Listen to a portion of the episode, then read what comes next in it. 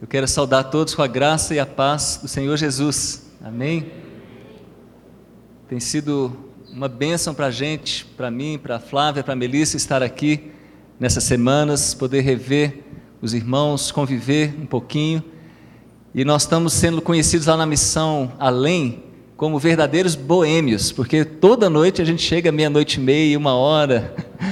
Né, tentando visitar né, os irmãos, estar com um, com o outro. Então tem sido jóia todas as noites, né?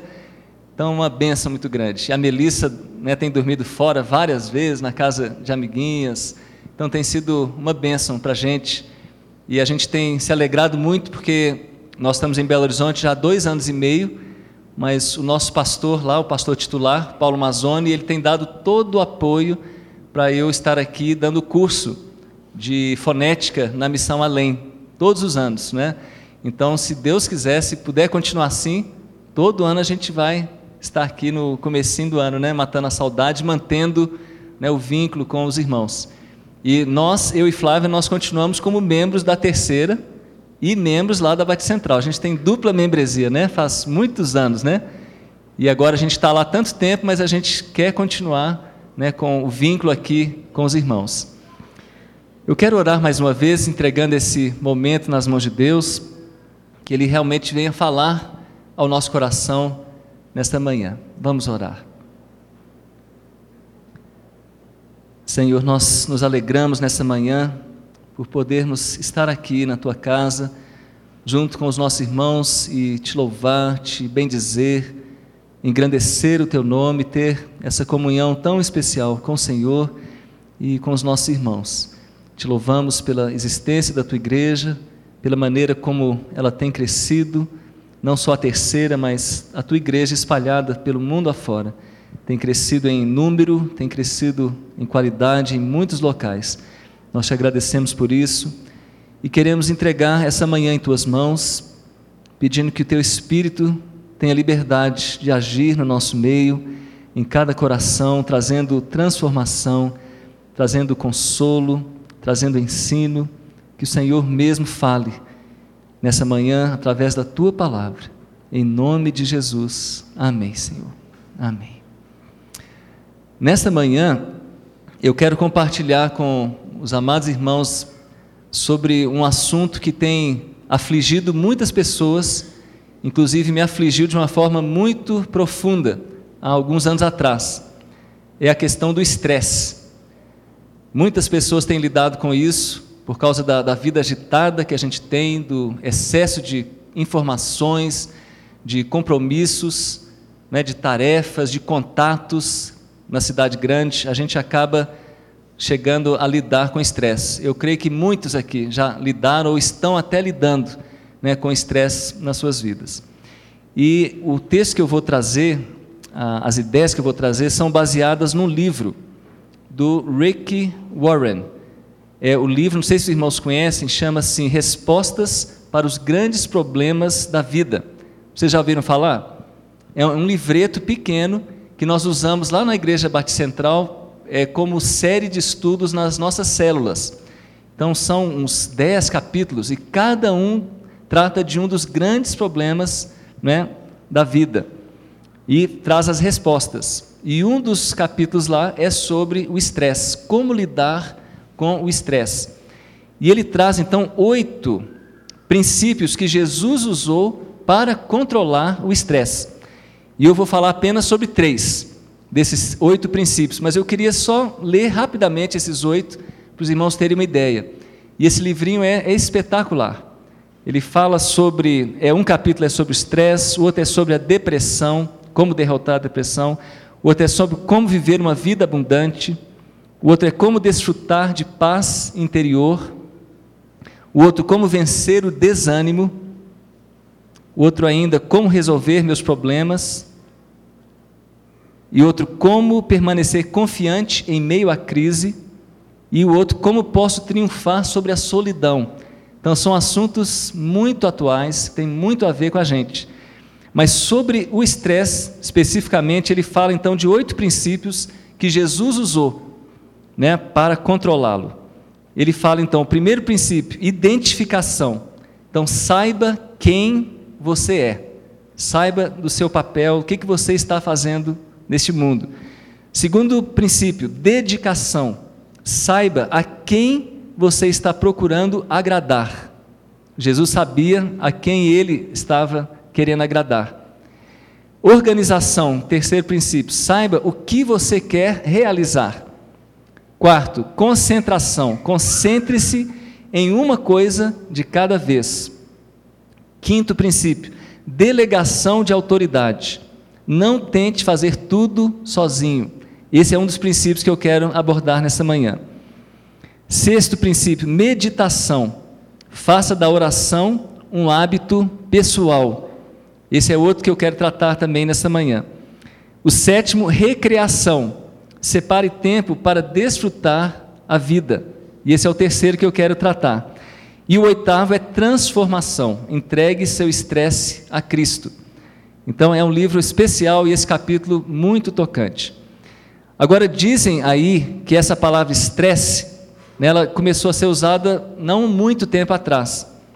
A gente fala assim que quem tem estresse é o rico, porque o pessoal da classe média tem é estafa e o pessoal pobre tem é preguiça. O pessoal brinca, né? Brincadeira, né? O estresse atinge a todos, mas alguns gostam de pensar dessa forma. Estresse é uma palavra mais chique, né? E na verdade o estresse vem do inglês. O inglês, né, a palavra stress, que significa mental or emotional pressure. Então é uma pressão emocional e mental. É um conjunto, né, baseado no Aurélio, ele fala assim, um conjunto de reações do organismo a agressões de ordem física, psíquica, infecciosa e outras capazes de perturbar-lhe a homeostase que é o estado de equilíbrio do organismo vivo em relação às suas várias funções e a composição química de seus fluidos e tecidos. Também pode significar estrição, ou seja, aperto, compressão. Só de ler essa definição, muita gente já se identificou, não é? Quer dizer, é uma pressão, se sente apertado de todos os lados, vem aquela angústia. E como vocês viram nessa definição, ele é capaz de perturbar até o equilíbrio do nosso organismo, né, de várias formas, em relação às várias funções. E muitas vezes, quando a gente passa por estresse, se o estresse for violento, a gente pode chegar mesmo à, à beira de um colapso total. E a experiência que eu vivi de estresse, eu queria compartilhar com os irmãos, porque quando a gente compartilha experiências da gente, as pessoas podem se identificar e ver que às vezes o que elas estão passando, elas não estão passando sozinhas. E essa experiência que eu, que eu tive foi em 97. Eu já frequentava aqui, era membro já da terceira, com a Flávia a Melissa, e eu passei uma experiência muito forte que eu nunca mais gostaria de passar na minha vida. Foi quando a Flávia começou a ter uma síndrome muito grande do pânico, mas antes da gente saber o que, que era, não se tinha ainda uma definição muito clara, e ela começou a ficar muito mal, muito deprimida, e ficava de cama direto, chorando. Foi a época que a gente teve que sair do Instituto Linguístico para vir para o plano, e lá começou a ficar tudo abandonado, né? ficou uma solidão terrível, e ela cuidando da Melissa pequenininha, e ela começou a entrar numa depressão profunda, um pânico, uma crise violenta. E teve um dia que nós saímos para dar uma voltinha, ela pediu para dar uma caminhada lá no Instituto Linguístico, até o pessoal da terceira jogava bola lá, né? E aí começamos a andar e andar, aí começamos a andar tanto que eu falei, Flávio, desse jeito eu vou ficar tonto. Estou aguentando mais, dar tanta volta, e ela não conseguia parar. E aí eu liguei para a terapeuta dela, Alícia de Castro, que é da igreja ali do, do Planalto, e a Alícia veio na hora para estar com ela, levou para casa, e foi uma coisa muito forte. E aquilo me machucou demais. E eu comecei a me sentir muito culpado dela estar daquele jeito, sem entender o que estava acontecendo sentia que eu estava muito atarefado, que não estava dando atenção da qual ela precisava tanto, e comecei a entrar num processo de, de muita culpa, e o estresse começou. As minhas forças foram se acabando, eu comecei a ficar tão nervoso, que quando eu estava sentado à mesa almoçando, eu tinha vontade, gente, de pegar o prato de comida e jogar na parede com toda a força. Eu vontade de quebrar tudo. Foi uma coisa assim violentíssima. Né, teve um momento que eu precisei até procurar mesmo ajuda. Eu procurei uma, uma, um terapeuta, depois fui para uma terapeuta, fui no psiquiatra, tive que tomar um remédio para acalmar, o tal do Ocadil, né, que me acalmou um pouquinho, mas foi uma coisa muito violenta. E eu lembro nessa época que, que a Melissa, três aninhos de idade, ela não estava entendendo o que estava acontecendo e me via daquele jeito tão nervoso, né, tão angustiado e às vezes sem força nenhuma, sentado numa, numa, numa poltrona lá, olhando né, para o além, não era para além, né, para o além mesmo, né, perdido assim, não vendo graça mais na vida.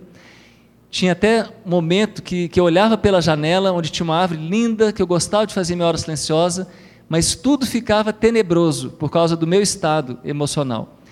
E às vezes eu tinha vontade até de me jogar pela janela. De tão forte que foi, tinha vontade de dar um fim na minha vida. Tudo tinha perdido o sentido. Até quando eu vim aqui na igreja, né, tudo parecia uma loucura.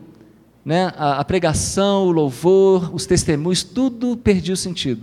Parecia que eu estava em outro mundo. E eu lembro que nessa época a Melissa chegou para mim, eu estava na minha poltrona lá, desiludido, sem força nenhuma, e ela começou a passar a mão na minha perna, fazendo carinho, e eu ali, sem nem ligar para ela, e ela falou assim: Ô pai, você está tá nervoso? Eu falei assim: Não, Melissa, não é nada não. Você está preocupado? Você está triste? Eu, não, não é nada não. Aí ela me deu um brinquedinho dela, né, tentando me animar, e aí eu peguei o brinquedinho lá e nada. E aí ela saiu calmamente, foi lá na cozinha e ouvi ela falando com a Flávia, assim, mamãe, eu não estou sabendo ajudar o papai. E ouvi aquilo, aquilo me machucou muito, né? Num outro momento, a gente estava sentado à mesa, eu já um pouquinho melhor, mas ainda naquele estresse todo, e ela tinha acabado de, de, ver o primeiro filme dela no cinema. Foi com a Maísa, filha do, do Isaías, e foi aquele filme Hércules, né, um desenho animado. Foi o primeiro filme da vida dela, né, Hércules. E aí eu estava na mesa e a gente conversando sobre disciplina. Aí a Flávia perguntou assim: é, se eu fizer alguma coisa errada, quem que vai disciplinar a mamãe? E a gente usava uma colher de pau lá. Ficava lá no banheiro assim, né? E aí a, a Melissa falou assim: eu vou, mas com carinho. A Melissa, maior carinho, né? E aí a Flávia perguntou assim: e se o papai fizer alguma coisa errada? Aí ela olhou assim: papai não faz nada errado. Aí fiquei toda assim, né? Falei, não, papai, ele só fica triste, preocupado e nervoso. O papai é forte, ele é igual Hércules, ele chuta a cadeira. Olha só o que estava passando, né? Na cabecinha dela, né? Eu não fazia nada errado, não. Era só triste, preocupado nervoso, chutava a cadeira, etc, né? E uma última, último casinho dela que eu achei muito legal também, nessa época de estresse, eu entrei no carro aqui na 106, na garagem, entrei meio bravo assim, e aí ela entrou e falou assim: esquisito, e sentou. E aí, quando a Flávia chegou, ela bateu no ombro da Flávia e falou assim: Ô mamãe, desculpa que eu chamei seu marido de esquisito. marido dela, não era o pai dela mais, né? Então foi um momento assim muito difícil, gente. Foram muitos meses assim e realmente eu nunca mais queria viver aquilo. Perdi todas as energias, a graça de viver, uma angústia profunda, né? E não sei quantos de vocês podem se identificar com essa experiência, talvez alguns estão vivendo isso até nesses dias. Mas eu queria então mostrar esses três princípios né, de como lidar com estresse. Né, três princípios que Jesus usou para controlar o estresse. O primeiro deles, então, que eu queria falar é sobre delegação de autoridade. Então a ideia é não tente fazer tudo sozinho. E há um texto aqui em Marcos que mostra como que Jesus fez isso. Marcos capítulo 3, versículo 13.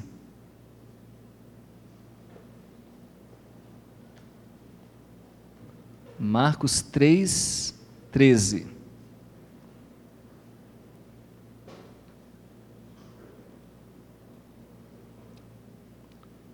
Diz assim a palavra de Deus: Depois subiu ao monte e chamou os que ele mesmo quis, e vieram para junto dele.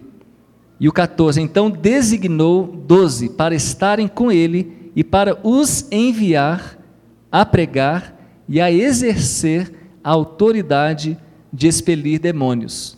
Então ele fala né, dos doze discípulos, a quem não só ele chamou para estarem com ele, para treiná-los, mas para delegar autoridade para eles. Então, esse é um princípio que Jesus usou para controlar o seu estresse. Ele não tentava fazer tudo sozinho. Ele não quis né, que o mundo inteiro fosse alcançado pelo Evangelho só através da vida dele, mas ele treinou 12 pessoas muito bem, e não só treinou, mas delegou autoridade até sobre demônios. Então, esse é um princípio muito importante. Até que ponto né, você tem aprendido a fazer isso, a delegar autoridade real para outras pessoas para aliviar o seu fardo, a sua bagagem. E um texto do Velho Testamento que fala também sobre delegação de autoridade é um texto clássico, que é usado até como princípio de administração. É aquela famosa passagem lá de Jetro, né, junto com Moisés. Eu gostaria de ler para trazer à memória dos irmãos esse trecho tão, tão bonito. Êxodo capítulo 18, versículo 13.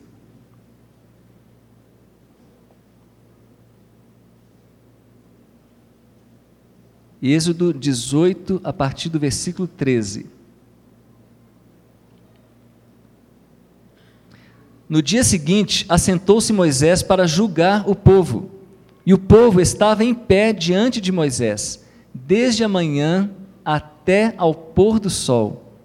Vendo, pois, o sogro de Moisés tudo o que ele fazia ao povo, disse: Que é isto que fazes ao povo? Por que te assentas só? E todo o povo está em pé diante de ti, desde a manhã até ao pôr do sol? Respondeu Moisés a seu sogro: É porque o povo me vem a mim para consultar a Deus. Quando tem alguma questão, vem a mim para que eu julgue entre um e outro e lhes declare os estatutos de Deus e as suas leis. O sogro de Moisés, porém, lhe disse: Não é bom o que fazes. Sem dúvida desfalecerás, tanto tu como este povo que está contigo, pois isto é pesado demais para ti. Tu só não o podes fazer. Ouve, pois, as minhas palavras, eu te aconselharei, e Deus seja contigo. Representa o povo perante Deus, leva suas causas a Deus, ensina-lhes os estatutos e as leis, e faze-lhes saber o caminho em que devem andar e a obra que devem fazer Procura dentre o povo homens capazes, tementes a Deus, homens de verdade, que aborreçam a avareza. Põe-nos sobre eles por chefes de mil, chefes de cem, chefes de cinquenta e chefes de dez, para que julguem este povo em todo o tempo. Toda causa grave trarão a ti, mas toda causa pequena eles mesmos julgarão. Será assim mais fácil para ti e eles levarão a carga contigo. Se isto fizeres, e assim Deus te mandar, poderás então suportar, e assim também todo este povo tornará em paz ao seu lugar. Moisés atendeu às palavras de seu sogro e fez tudo quanto este lhe dissera. Escolheu Moisés homens capazes de todo Israel e os constituiu por cabeças sobre o povo, chefes de mil, chefes de cem, chefes de cinquenta e chefes de dez. Estes julgaram o povo em todo o tempo. A causa grave trouxera a Moisés, e toda causa simples julgaram eles. Então se despediu Moisés de seu sogro, e este se foi para a sua terra. Essa passagem é linda demais, né? Moisés não ia durar, acho que nem, nem duas semanas daquele jeito, né? Ele tentando resolver o problema de todo mundo, como se ele fosse o único que tivesse né, a, a unção de Deus, a sabedoria de Deus para poder guiar o povo.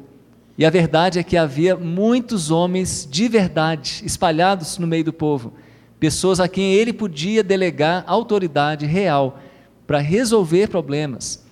E esse é um princípio que a gente tem adotado lá na central quando a gente fala das células. As células têm o objetivo exatamente de delegar autoridade. Então, hoje lá na central são 390 células. Então, cada célula tem um líder.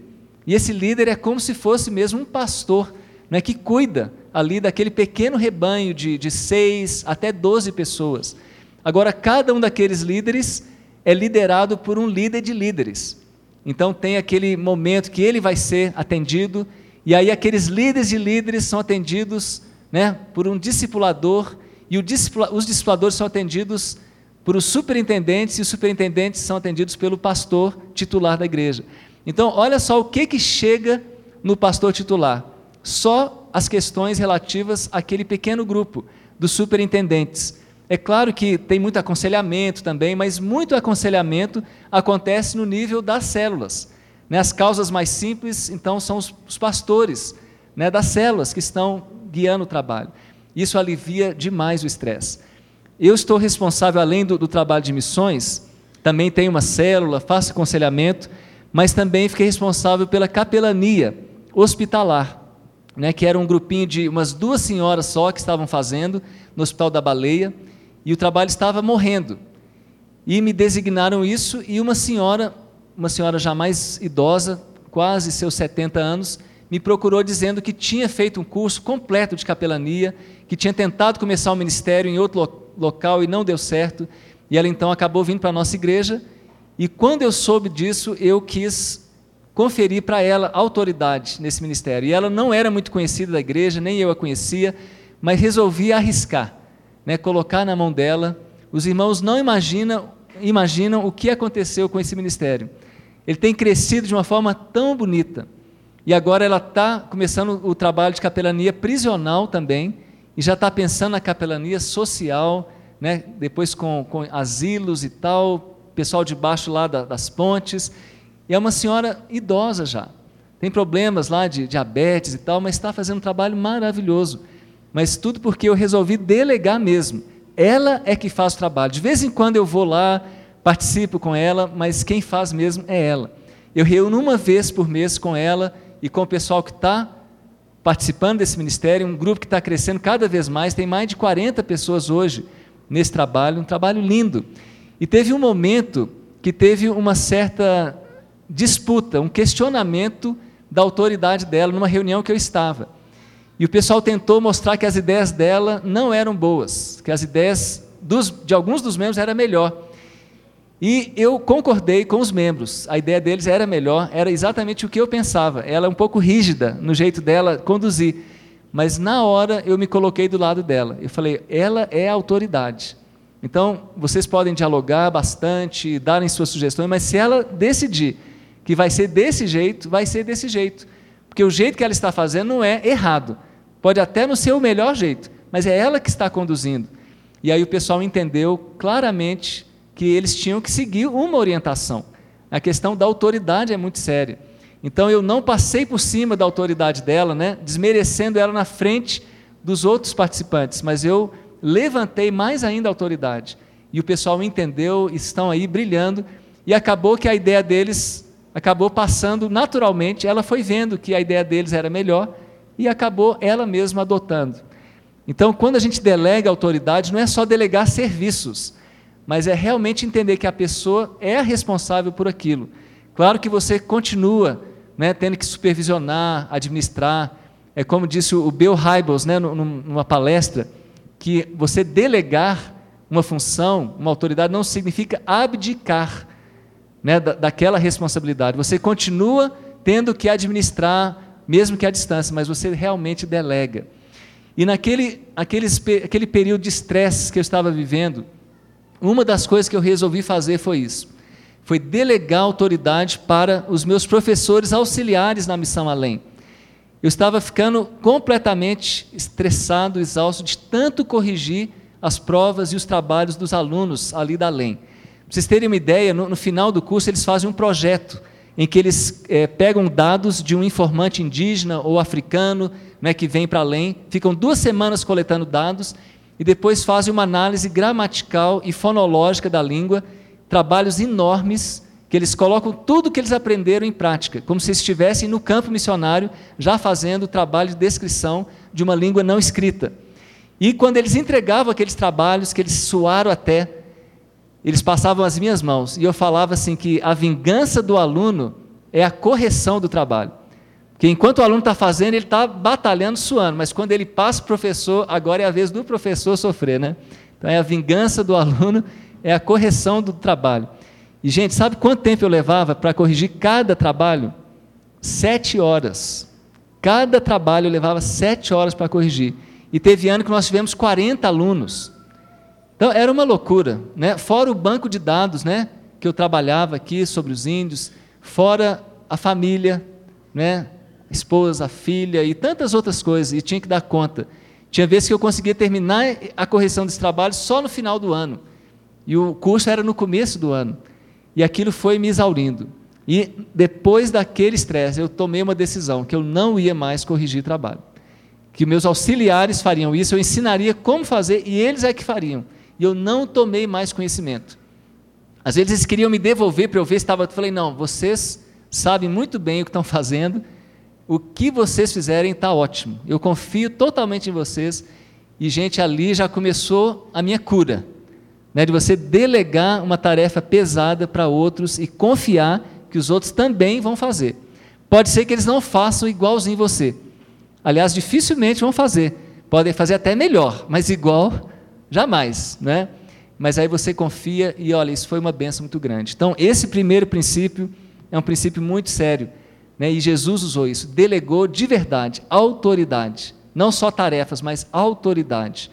Aquilo então ajuda a diminuir o estresse. O segundo princípio que Jesus usou na vida dele para controlar o estresse foi o princípio da recreação. Ou seja, separe tempo para desfrutar a vida. Isso às vezes é coisa que muitos estão se esquecendo de fazer. Na correria do trabalho, naquela ânsia né, de ganhar um pouco mais, ou de fazer o trabalho mais bem feito, vão entrando numa roda viva e não conseguem mais sair dela vão abraçando mais e mais serviços, mais e mais trabalhos e acabam estressados por causa disso. Mas é preciso achar tempo para desfrutar a vida. O que, que adianta você gastar a vida inteira trabalhando igual um maluco para ter um certo conforto, se você nem desse conforto pode desfrutar?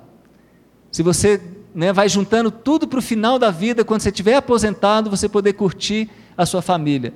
Talvez quando você chegar lá, seus filhos nem querem mais saber de você, talvez você esteja sozinho e talvez nem tenha mais saúde para desfrutar de tudo aquilo que você foi juntando para desfrutar.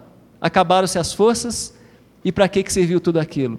Então a gente tem que entender que a vida é mais do que o trabalho. A vida também envolve recreação e Jesus sabia disso.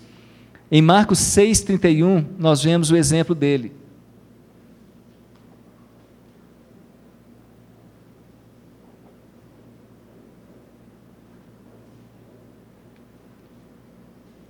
Marcos 6, 31.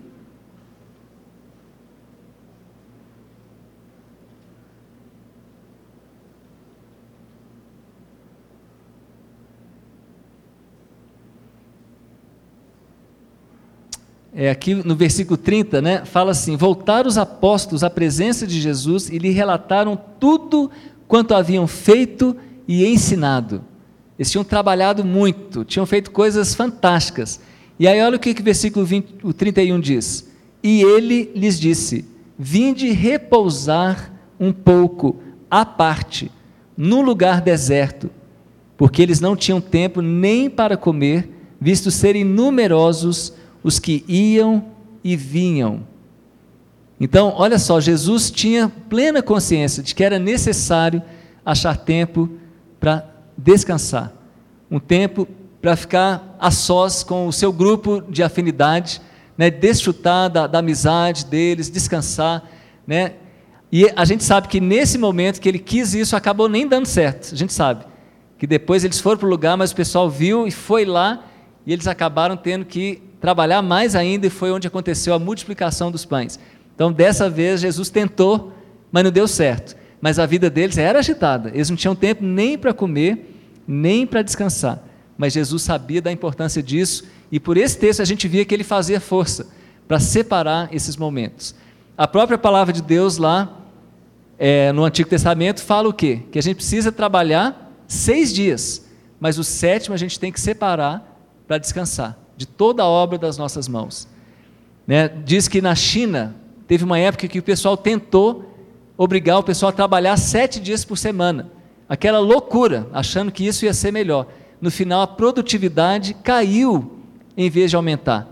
Porque nós precisamos do descanso semanal. Deus nos programou assim, para que nós pudéssemos trabalhar bastante, mas ter um dia que a gente vai renovar nossas forças.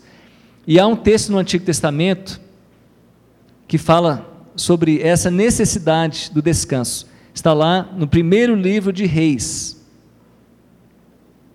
Primeiro livro de Reis, capítulo 19.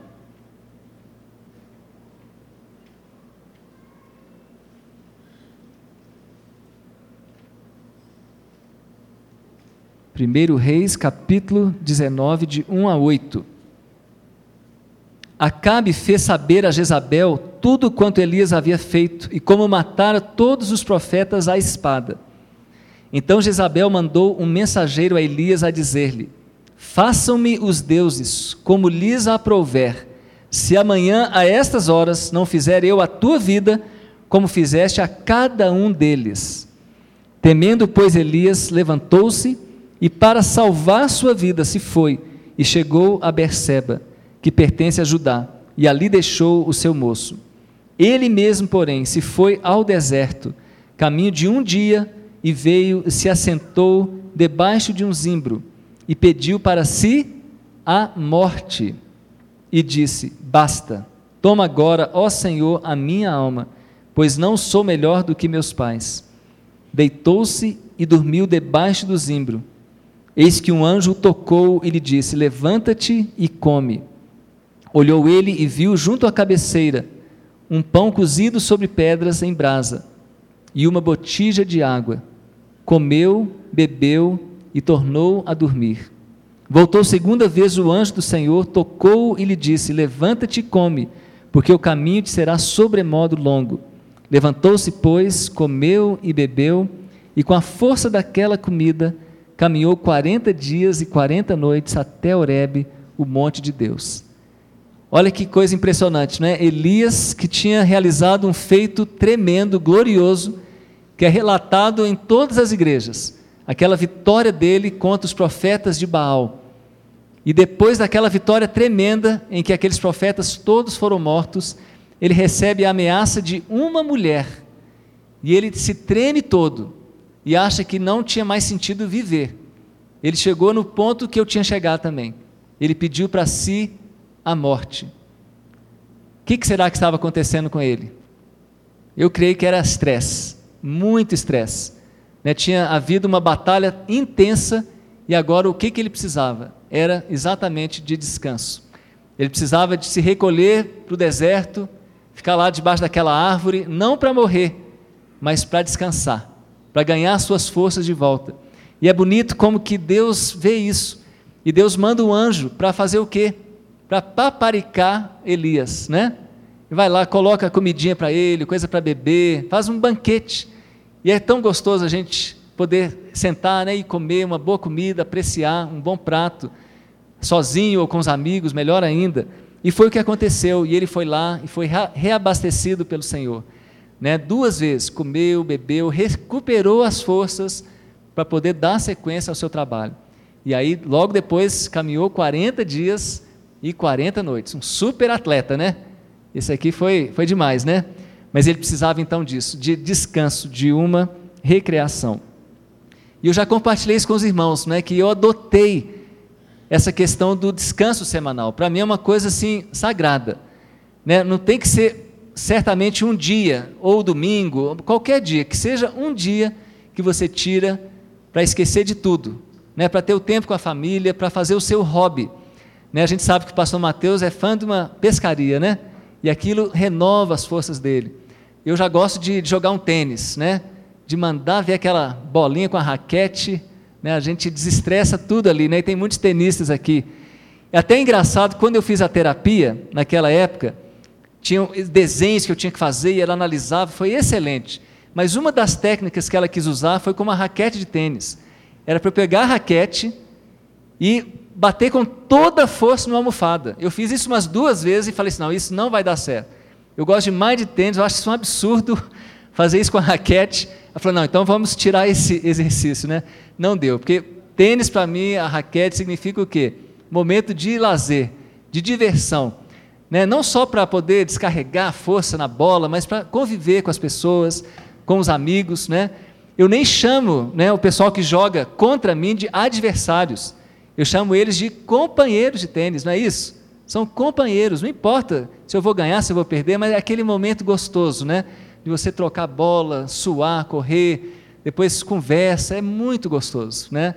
Então, o meu hobby é esse, eu gosto de nadar também, gosto de jogar sinuca, eu gosto demais de jogos, de modo geral, ping-pong, né? É gostoso demais. Aqui em Brasília a gente fazia muito também piquenique, ia lá para o parque da cidade, água mineral, né? fazer aquele, aquele dia inteiro gostoso. Era no sábado que a gente tirava o nosso dia livre. Então, gente, é, é muito importante isso. Você tem um momento que você deixa todos os seus afazeres de lado, as suas obrigações, as suas preocupações, e você gasta um dia recuperando as forças. Seja sozinho, seja com a família, é a recreação. Separe tempo para desfrutar a vida.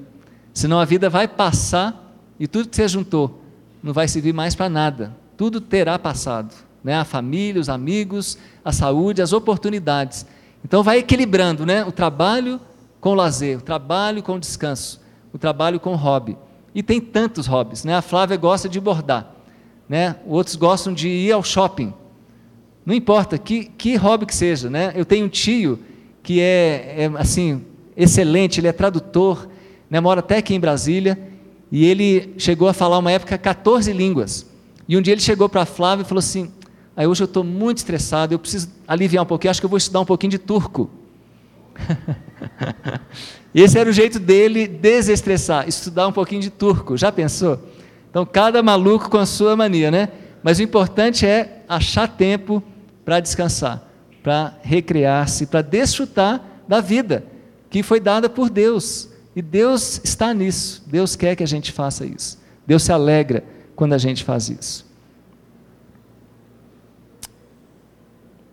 Tem uma, uma, experiência bonita que eu passei também quando eu estava nesse estresse. Eu estava no encontro das missões indígenas, lá na Chapada dos Guimarães. Eu estava muito mal, né, o banco de dados estava me, me saturando demais. E eu participei daqueles dias do encontro com vários missionários, mas estava muito mal mesmo. E eu abri meu coração com um missionário lá, o Ronaldo Lidório, que é alguém que pode conhecer. E eu falei para ele que eu estava muito mal, estressado demais, né, querendo até deixar a vida, né? Era interessante, gente. Quando eu voava de avião, eu tinha uma vontade do avião cair e acabar tudo. Aí eu falei assim: Deus, me perdoe, porque né, eu não posso fazer isso, né? Não era eu que ia fazer, né? Mas não é justo, né? Com a Flávia, com a Melissa e também com os outros passageiros, né? Não podia fazer isso. Graças a Deus, Deus nunca ouviu né, essa oração tão errada, né? Mas eu estava nesse estresse, não via mais graça. E aí eu abri meu coração com ele, ele orou por mim, e foi tão interessante que, que no último dia todo mundo tinha ido embora, e eu ia um pouco mais, e era uma região muito bonita, muito bonita. E eu não sou de acordar muito cedo, é uma dificuldade para mim pular da cama. Mas naquele dia, gente, era acho que umas quatro e meia da manhã, eu senti um toque, um toque físico mesmo. E quando eu abri o olho assim, eu ouvi Deus falando comigo de uma forma tão carinhosa. Ele falou assim: Paulo, você quer ver o nascer do sol comigo?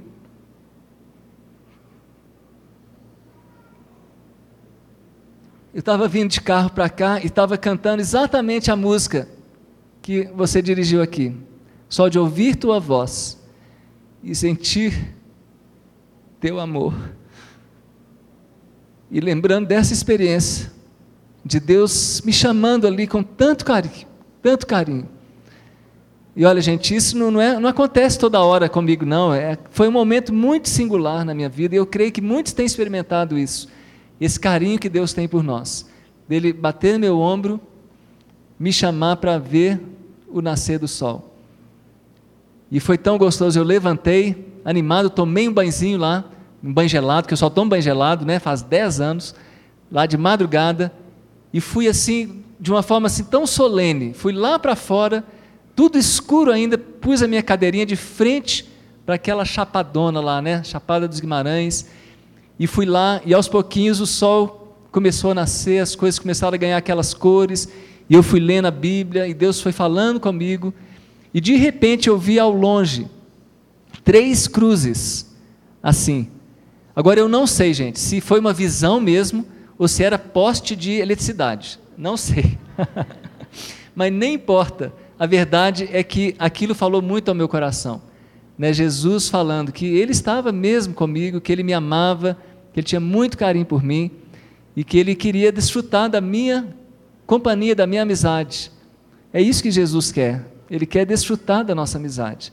Então, esses tempos que a gente separa, não é só para estar com os outros, não é só para o nosso hobby, mas é para estar também com Ele. E isso já nos faz entrar agora nesse terceiro princípio, que é o princípio da meditação.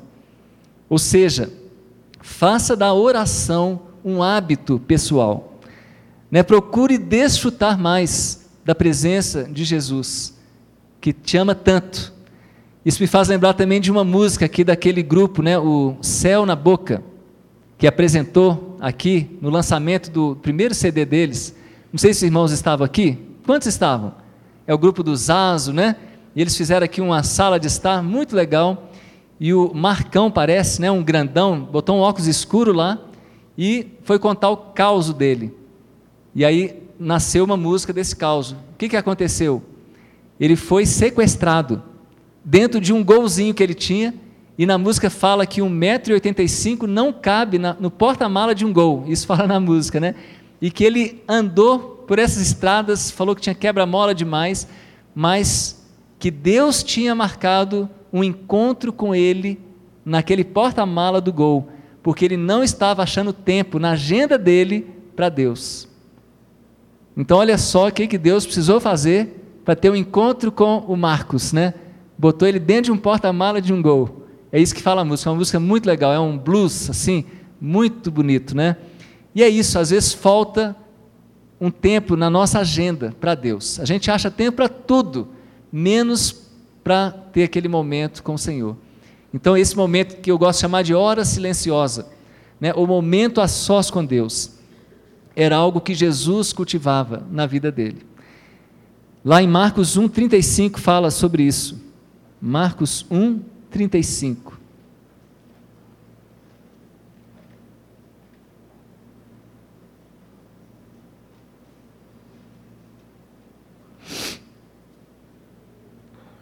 Marcos 1,35 diz assim: Tendo-se levantado alta madrugada, saiu, foi para um lugar deserto e ali orava. Então Jesus tinha esse costume, mesmo sendo Deus, ele, como filho de Deus, tendo aberto mão temporariamente né, de toda a sua glória para se fazer homem, estar conosco, ele também precisava de momentos assim com o Pai. Ele então, de madrugada, foi para um lugar deserto, onde não seria incomodado por ninguém, onde ele poderia ali rasgar seu coração, né, louvar a Deus, ouvir a voz do Pai, e ali ele fazia. E depois, versículo 36 diz que procuravam-no diligentemente, Simão e os que com ele estavam. Tendo-o encontrado, lhe disseram: Todos te buscam. Jesus, porém, lhes disse: Vamos a outros lugares, às povoações vizinhas, a fim de que eu pregue também ali, pois para isso é que eu vim. Então vejam bem que interessante, ele estava tão bem escondido que foi preciso os discípulos o procurarem diligentemente até o encontrarem. Então ele estava num lugar realmente secreto. E é isso que a gente precisa encontrar para cultivar esse momento a sós com Deus, um lugar secreto, um lugar onde você não vai ser perturbado, né? um lugar, talvez o seu próprio quartinho, onde você pode fechar a porta, né? dizer para todo mundo, olha, agora eu estou fazendo minha hora silenciosa, então, pedir para ninguém entrar ali e você ter aquele momento. Ou então, vai para um lugar onde você possa ver a natureza, contemplar né, a beleza da, das árvores, do céu. Isso não importa, cada um tem o seu estilo, mas é importante separar esse tempo, nem que seja um tempo pequeno. Mas nesse tempo a gente é restaurado, a gente ganha nova força. E no Novo Testamento nós temos uma visão do que, que significa a hora silenciosa, o que, que significa cultivar uma vida de oração, cultivar a meditação. É um texto que eu gosto demais, até já preguei sobre ele aqui. se encontra em Lucas 10, versículo 38 a 42. Lucas 10. 38 a 42. Indo eles de caminho, entrou Jesus num povoado, e certa mulher chamada Marta hospedou na sua casa. Tinha ela uma irmã chamada Maria, e esta quedava-se assentada aos pés do Senhor a ouvir-lhe os ensinamentos. Marta agitava-se de um lado para outro, ocupada em muitos serviços. Então se aproximou de Jesus e disse: Senhor, não te importas de que minha irmã tenha deixado que eu fique a servir sozinha? Ordena-lhe, pois, que venha ajudar-me. Respondeu-lhe o Senhor: Marta, Marta, andas inquieta e te preocupas com muitas coisas. Entretanto, pouco é necessário, ou mesmo uma só coisa. Maria, pois, escolheu a boa parte, e esta não lhe será tirada. Olha que visão impressionante. Marta estava crente que ela é que estava servindo ao Senhor, agitada, arrumando a casa, preparando a comida, mas estava sozinha ali, achando, se achando, né, como o pessoal fala hoje a ponto de achar que a irmã estava sendo uma relapsa e que ela tinha mais era que vir, e aí começou a vir uma hostilidade no coração dela, uma amargura, e chegou a ter a petulância de dar ordens para Jesus. Vocês viram o que está escrito aqui?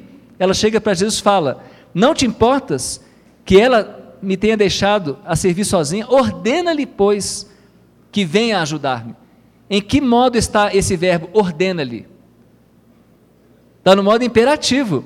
Quer dizer, Marta está dando uma ordem para Jesus, para que Jesus dê uma ordem para Maria. Olha que absurdo.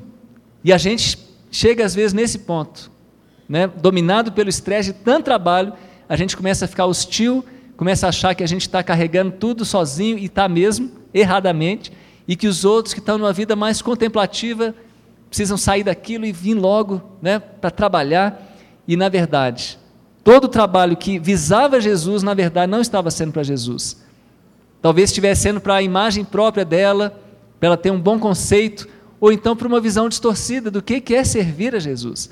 E às vezes a gente tem essa visão, que servir a Jesus é se atolar de tarefas, de trabalhos, mas no final a gente se atola tanto que nem sabe mais a quem a gente está servindo. Vira uma roda viva maluca. E o que, que Jesus fala? Ele fala: Marta, Marta, andas inquieta e te preocupas com muitas coisas. Entretanto, pouco é necessário, ou mesmo uma só coisa. E ele fala: Maria, pois, escolheu a boa parte, e essa não lhe será tirada. O ativismo vai ser tirado. Um dia você não vai ter mais força, acabou e você vai ver que a, a roda continua do mesmo jeito rodando. Mas aquilo que não vai ser tirado de nós, o que, que é? É você estar na doce presença de Jesus. O que, que Maria estava fazendo? Ela estava quedada aos pés de Jesus, a ouvir-lhe os seus ensinamentos. Estava lá tranquila, curtindo a presença de Jesus, aprendendo dele, sendo ministrada por ele. E Jesus fala que essa parte ninguém ia tirar. E era a única coisa que importava, a única. Então, gente, isso é uma palavra muito forte para nós. Né, vamos refletir sobre isso. Até que ponto nós temos realmente dado prioridade para aquilo que Jesus falou que era a única coisa que realmente importava. Então, esse é o terceiro princípio, a meditação. Faça da oração um hábito pessoal. E eu quero compartilhar uma última experiência com os irmãos. Foi uma experiência também impressionante. Nessa hora silenciosa, onde eu encontrei forças para superar algo que estava sendo muito, muito pesado. Quando eu deixei Brasília, junto com a Flávia e a Melissa, para Belo Horizonte, foi por causa de um chamado. Eu achei que eu ia ficar o resto da minha vida aqui em Brasília. E sempre que o pessoal lá de BH perguntava, quando é que vocês vão voltar para Belo Horizonte? Eu sempre falava, olha, se depender de mim, nunca. Porque eu estou feliz da vida aqui, ministério é esse mesmo, a gente ama Brasília, muito mais do que BH. Então, se depender de nós, nunca. Mas eu sempre falava assim, a não ser que Deus mande. Se Deus mandar, não tem esse negócio de achar melhor aqui ou ali, a gente vai na hora. E por incrível que pareça, Deus nos chamou. E nos chamou para quê? Para atuar na área de missões da igreja. Né? Eu já falei para os irmãos, a igreja tinha 400 membros quando a gente foi enviado, hoje tem 2.500. E o número de missionários é praticamente o mesmo de quando tinha 400 membros. Quer dizer, uma igreja com um potencial maravilhoso, um evangelismo fervoroso, mas missões muito pacato. E por causa desse chamado de que era hora de voltar para a Batista Central, para a gente levantar mais ainda a visão missionária, né, despertar novas vocações, acompanhar os missionários, foi por isso que nós fomos. Foi muito difícil a nossa volta. A readaptação foi difícil, está sendo difícil até hoje. A Flávia tem sofrido ainda, ela sente muita falta de Brasília, não se encaixou perfeitamente ainda lá, está sendo tempo de muita tristeza, muita angústia. A Melissa se adaptou muito rápido, graças a Deus. E eu fui médio, né? A gente brinca que, que o único problema que a Melissa teve de adaptação foram os pais dela. Fora isso, teve nenhum problema. Mas eu e a Flávia, foi muito difícil. Por quê? A cidade está diferente, a igreja está diferente. A igreja, além de estar muito maior, é uma igreja agora com uma visão muito mais empresarial. Né? Essa visão de células tem seu lado muito bom, mas tem o seu lado difícil. Né? Deixou de ser aquele ambiente mais família para ser um ambiente assim de metas e tal. E tem crescido muito, graças a Deus, mas tem seus pontos fracos também por causa disso. E está sendo muito difícil isso. E eu cheguei animadíssimo. Deus tinha falado comigo de uma forma muito bonita, tinha dado palavras para pessoas da igreja, que a nossa igreja ia se tornar um celeiro de missionários, e eu estava assim, numa alegria imensa. Eu tinha feito uma viagem de Belo Horizonte para Goiânia para participar do encontro profético da MCM, que é a Missão Cristã Mundial. E lá Deus me deu uma visão tão bonita. Eu estava entrando no louvor e nem ouvi a letra da música. Quando eu percebi, de olhos fechados, louvando a Deus, eu senti que eu, eu subi assim para o alto. E eu estava assim ao lado de Jesus e nós estávamos ali mandando gente, nós estávamos vendo o mar e mandando jovens para cá, jovens para lá, jovens para cá, para o mundo inteiro. E foi uma coisa tão impressionante, não tinha nada a ver com a letra da música, eu nem estava ouvindo, mas foi uma visão muito forte, muito forte mesmo, fazendo missões ali. E eu senti uma confirmação de Deus. Quando a gente foi reunir no final do encontro, nós éramos três homens e fomos reunir para avaliar como tinha sido aquele encontro, se a gente ia fazer uma parceria com essa missão ou não. E nós reunimos então numa mesa de pedra, num bosque, e tinha quatro lugares. Tinha um banquinho de pedra comprido com dois lugares, outro banquinho de pedra e uma mesa de pedra. E nós começamos a orar. E quando nós começamos a orar, eu senti que naquele lugar vazio, Jesus estava ali com a gente. É claro que Ele está. Ele está aqui, agora. Mas quando a gente sente de maneira muito clara, é uma coisa assim muito emocionante. Pensar que Jesus estava realmente ali, nós quatro conversando sobre missões e ele junto com a gente. E eu me lembrei daquela passagem de Daniel, Daniel 3, dos amigos de Daniel na fornalha, e ali quando vê, há um quarto homem. Era Jesus, era uma cristofania, né? Uma aparição de Jesus no Antigo Testamento. Ele apareceu várias vezes. E ali estava o quarto homem, era Jesus, que não deixou eles queimarem nem chamuscar o chapéu que eles usavam, nem suas roupas. E aquele texto me falou muito ao coração, Daniel 3. Quando eu voltei para Belo Horizonte, a gente estava reunindo o conselho missionário, cheio de propostas sobre missões.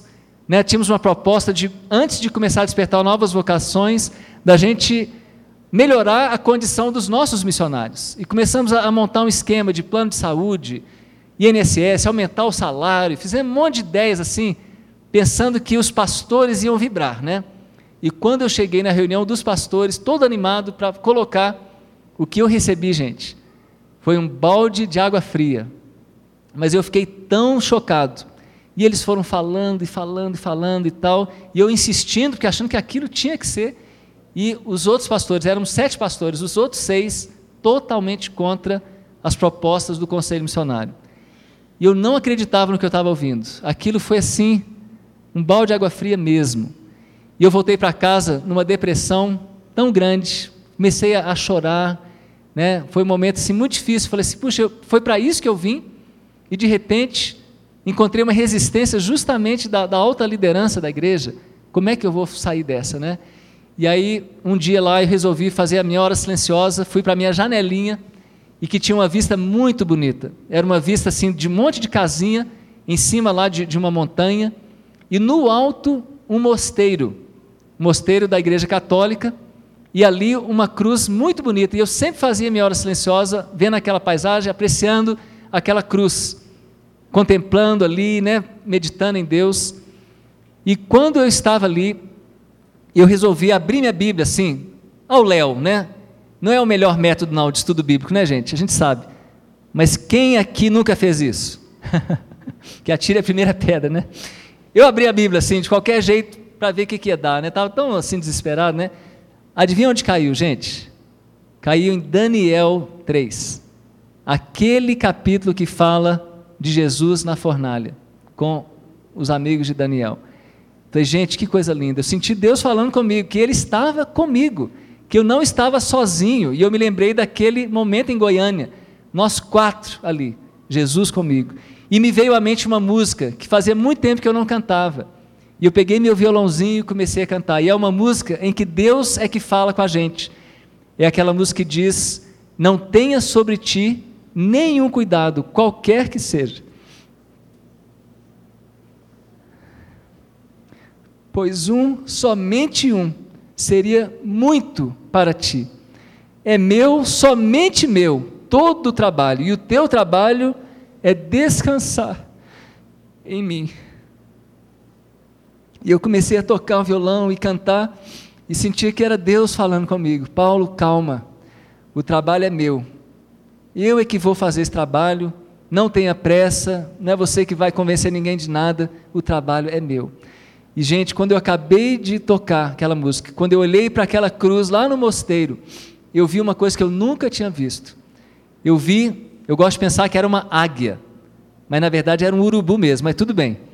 E aí eu vi aquela águia, né, aquela ave, né, que aí fica neutro, né? Aquela ave estava ali aos pés da cruz, lá longe, e eu vi aquela ave começando um voo maravilhoso. Eu senti assim que eu tinha que sair aos pés da cruz e que eu ia alçar voos muito altos mesmo. E o voo daquela ave é impressionante. Ela vai fazendo voltas lindas assim e vai subindo, subindo, vai ficando assim muito alto mesmo. E ali Deus começou a falar ao meu coração. E depois aconteceu uma coisa impressionante. Vieram mais duas aves e éramos então três ali fazendo voo. E eu lembrei daqueles meus amigos. Quer dizer, eu não estou sozinho, eu tenho amigos lá do Conselho Missionário os próprios pastores também, eles não estão mal intencionados, não.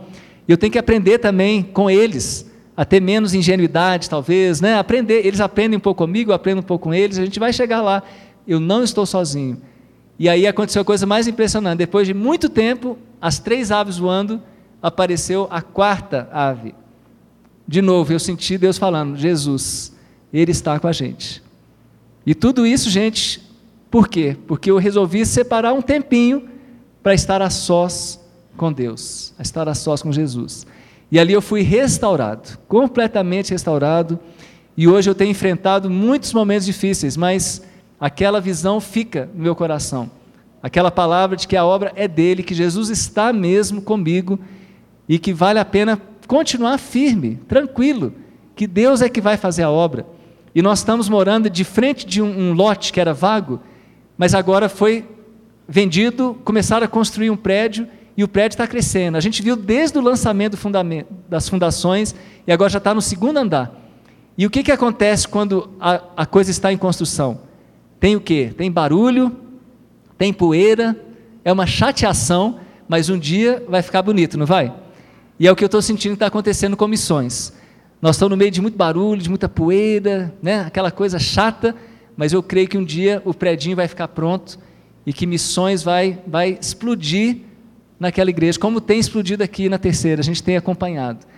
Mas então é isso, gente, né? Esses princípios para lidar com estresse, né? Você delegar de verdade a autoridade, você não tentar fazer tudo sozinho. A recreação, você separar tempo para desfrutar dessa vida linda que Deus nos deu. E a meditação, você fazer da oração um hábito pessoal. E eu quero concluir falando de uma frase famosa que eu sempre uso com os meus alunos aqui no CLM. Quando começa a fonética, o pessoal fica apavorado. Parece uma coisa de doido, né? E a gente já está aqui há anos estudando, a gente sabe que no final vai dar tudo certo. Então eu sempre falo com eles assim. Eu descobri depois que essa frase que eu uso há tantos anos é do Fernando Sabino, né, o mineiro, escritor. Ele fala assim: no fim, dá tudo certo. Se não deu certo ainda, é porque ainda não chegou o fim. Então, fique tranquilo, no fim dá tudo certo. Essa frase de Fernando Sabino, ela não se aplica a todo mundo. A gente sabe que tem muita gente que no final deu tudo errado mesmo. A vida acabou e foi um desastre completo. Mas nós que temos Jesus, nós podemos dizer que no fim vai dar tudo certo mesmo. E eu queria convidar os irmãos a se colocarem de pé, nós vamos ler Romanos 8, que fala isso, que nós somos mais do que vencedores. No fim, vai dar tudo certo mesmo. E se não deu certo ainda, gente, é porque não chegou o fim. Então nós vamos ler juntos para concluir Romanos 8, de 31 a 39. Romanos 8, 31 a 39. Vamos ler então? Que diremos, pois, à vista destas coisas? Se Deus é por nós, quem será contra nós? Aquele que não poupou o seu próprio filho, antes por todos nós o entregou, porventura não nos dará graciosamente com ele todas as coisas? Quem intentará acusação contra os eleitos de Deus? É Deus quem os justifica. Quem os condenará? É Cristo Jesus quem morreu, ou antes, quem ressuscitou o qual está à direita de Deus e também intercede por nós. Quem nos separará do amor de Cristo? Será tribulação, ou angústia, ou perseguição, ou fome, ou nudez, ou perigo, ou espada? Como está escrito: Por amor de ti somos entregues à morte o dia todo. Fomos considerados como ovelhas para o matadouro. Em todas essas coisas, porém, somos mais que vencedores por meio daquele que nos amou.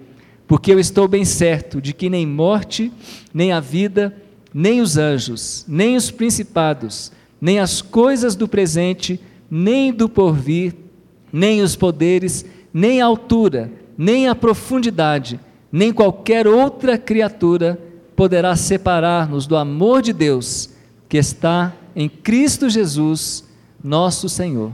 Amém. Que Deus nos abençoe. Amém.